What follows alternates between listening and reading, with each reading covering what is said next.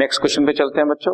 Give general entries to rectify the following errors आपके सामने मैं अब इनको रेक्टिफाई करने वाला हूँ। Number one eight thousand purchase furniture purchase has been debited to purchases account furniture purchase has been debited to purchase account furniture खरीदा तो एंट्री होनी चाहिए थी। फर्नीचर डेबिट टू कैश लेकिन हमने एंट्री पास कर दिया purchases account debit to cash furniture debit होना चाहिए था। हमने परचेजेस को फालतू डेबिट कर दिया है। तो अब furniture account debit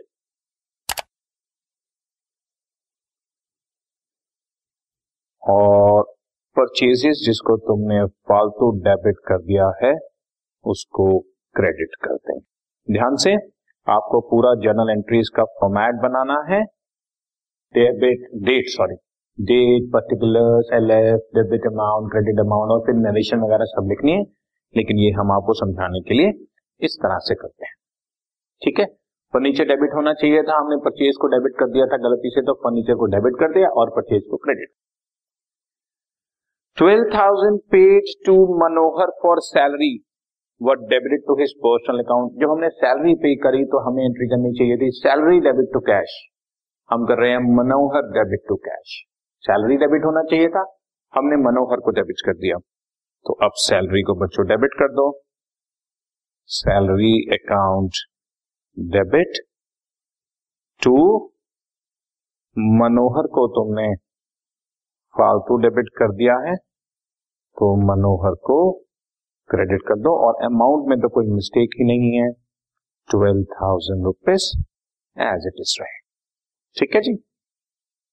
Number three two thousand paid for proprietor's medical bill proprietor के मेडिकल बिल या प्रोप्राइटर के हाउस का बिल या प्रोप्राइटर के कोई और पर्सनल बिल ड्रॉइंग्स में डेबिट होना चाहिए था, लेकिन that was debited to sundry expenses drawings debit होना चाहिए हमने ड्राइंग्स को तो डेबिट किया ही नहीं तो अब ड्राइंग्स को डेबिट कर दो। ड्राइंग्स अकाउंट डेबिट और तुमने सन्ड्री एक्सपेंसेस को डेबिट कर दिया है, उस सन्ड्री एक्सपेंसेस को क्रेडिट कर देंगे rupees two thousand I repeat इसमें अमाउंट का कोई प्रॉब्लम नहीं चल रहा। Typewriter purchase for rupees thirty thousand has wrongly pass through the purchase book वही एंट्री नंबर वन की तरह से है। टाइपराइटर खरीदा तो टाइपराइटर डेबिट होना चाहिए था। हमने परचेजेस को डेबिट कर दिया है। तो टाइपराइटर डेबिट या equipment account debit to purchases फालतू डेबिट किया हुआ है। तो परचेजेस अकाउंट को क्रेडिट कर देंगे। Amount thirty thousand. ठीक है? एंट्री नंबर फोर भी हो गई हमारी। इसी तरह से office table purchase twenty thousand has been pass through invoice book देखो, आपके लेवल पर इलेवेंथ लेवल पर हम लोग इनवॉइस बुक जब भी वर्ड बोलेंगे तो उसका मतलब परचेज बुक है। अगर हम किसी दिन डे बुक बोलते हैं तो उसका मतलब सेल्स बुक है। वैसे ऐसा होता नहीं है बट फिर भी। अगर हम इनवॉइस बुक क्वेश्चन में लिखते हैं तो इसका मतलब परचेज बुक है। जानबूझ की एंट्री आपकी क्वेश्चन में ऐड की है मैंने, ताकि आपको इनवॉइस बुक अगर लिखा आ जाए तो आपको कंफ्यूजन ना हो। इनवॉइस बुक वर्ड लिखा है दैट मीन परचेज बुक अगर डे बुक वर्ड लिखा हो तो इसका मतलब sales book twenty thousand rupees का ऑफ़िस टेबल खरीदा था, उसको मैंने परचेज बुक से डाल दिया। वही सेम चीज़ ऑफ़िस टेबल के लिए मैं इक्विपमेंट अकाउंट डेबिट या फिटिंग्स अकाउंट डेबिट या फर्नीचर अकाउंट डेबिट जो आपके अकाउंट हेड है, और आपने डेबिट कर दिया परचेजेस को तो परचेजेस को क्रेडिट कर देंगे। अमाउंट था इसमें ट्वेंटी थाउज़ेंड रुपीज़ ठीक है जी? ट्वेंटी थाउज़ेंड रुपीज़ का अमाउंट ही लिख देते हैं। ठीक चल रहा है सब कुछ?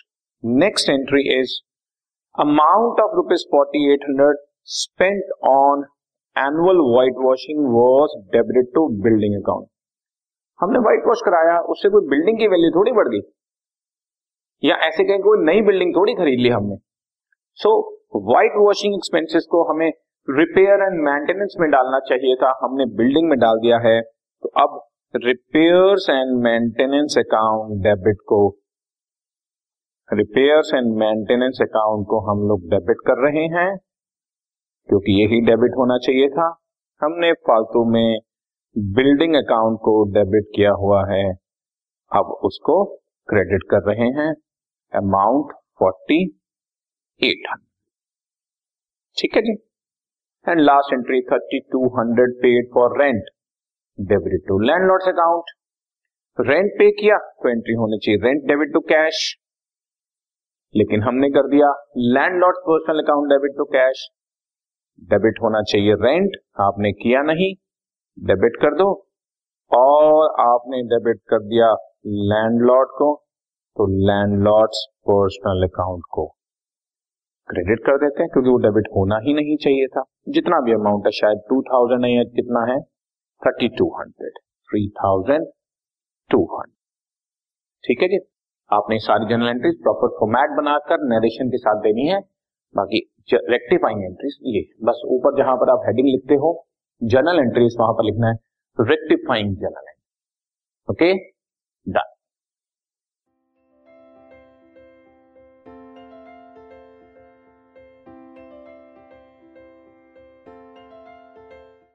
this podcast is brought you by Hubhopper Shiksha Abhiyan अगर आपको ये पॉडकास्ट पसंद आया तो प्लीज़ लाइक शेयर और सब्सक्राइब करें और वीडियो क्लासेस के लिए शिक्षा अभियान के यूट्यूब चैनल पर जाएँ।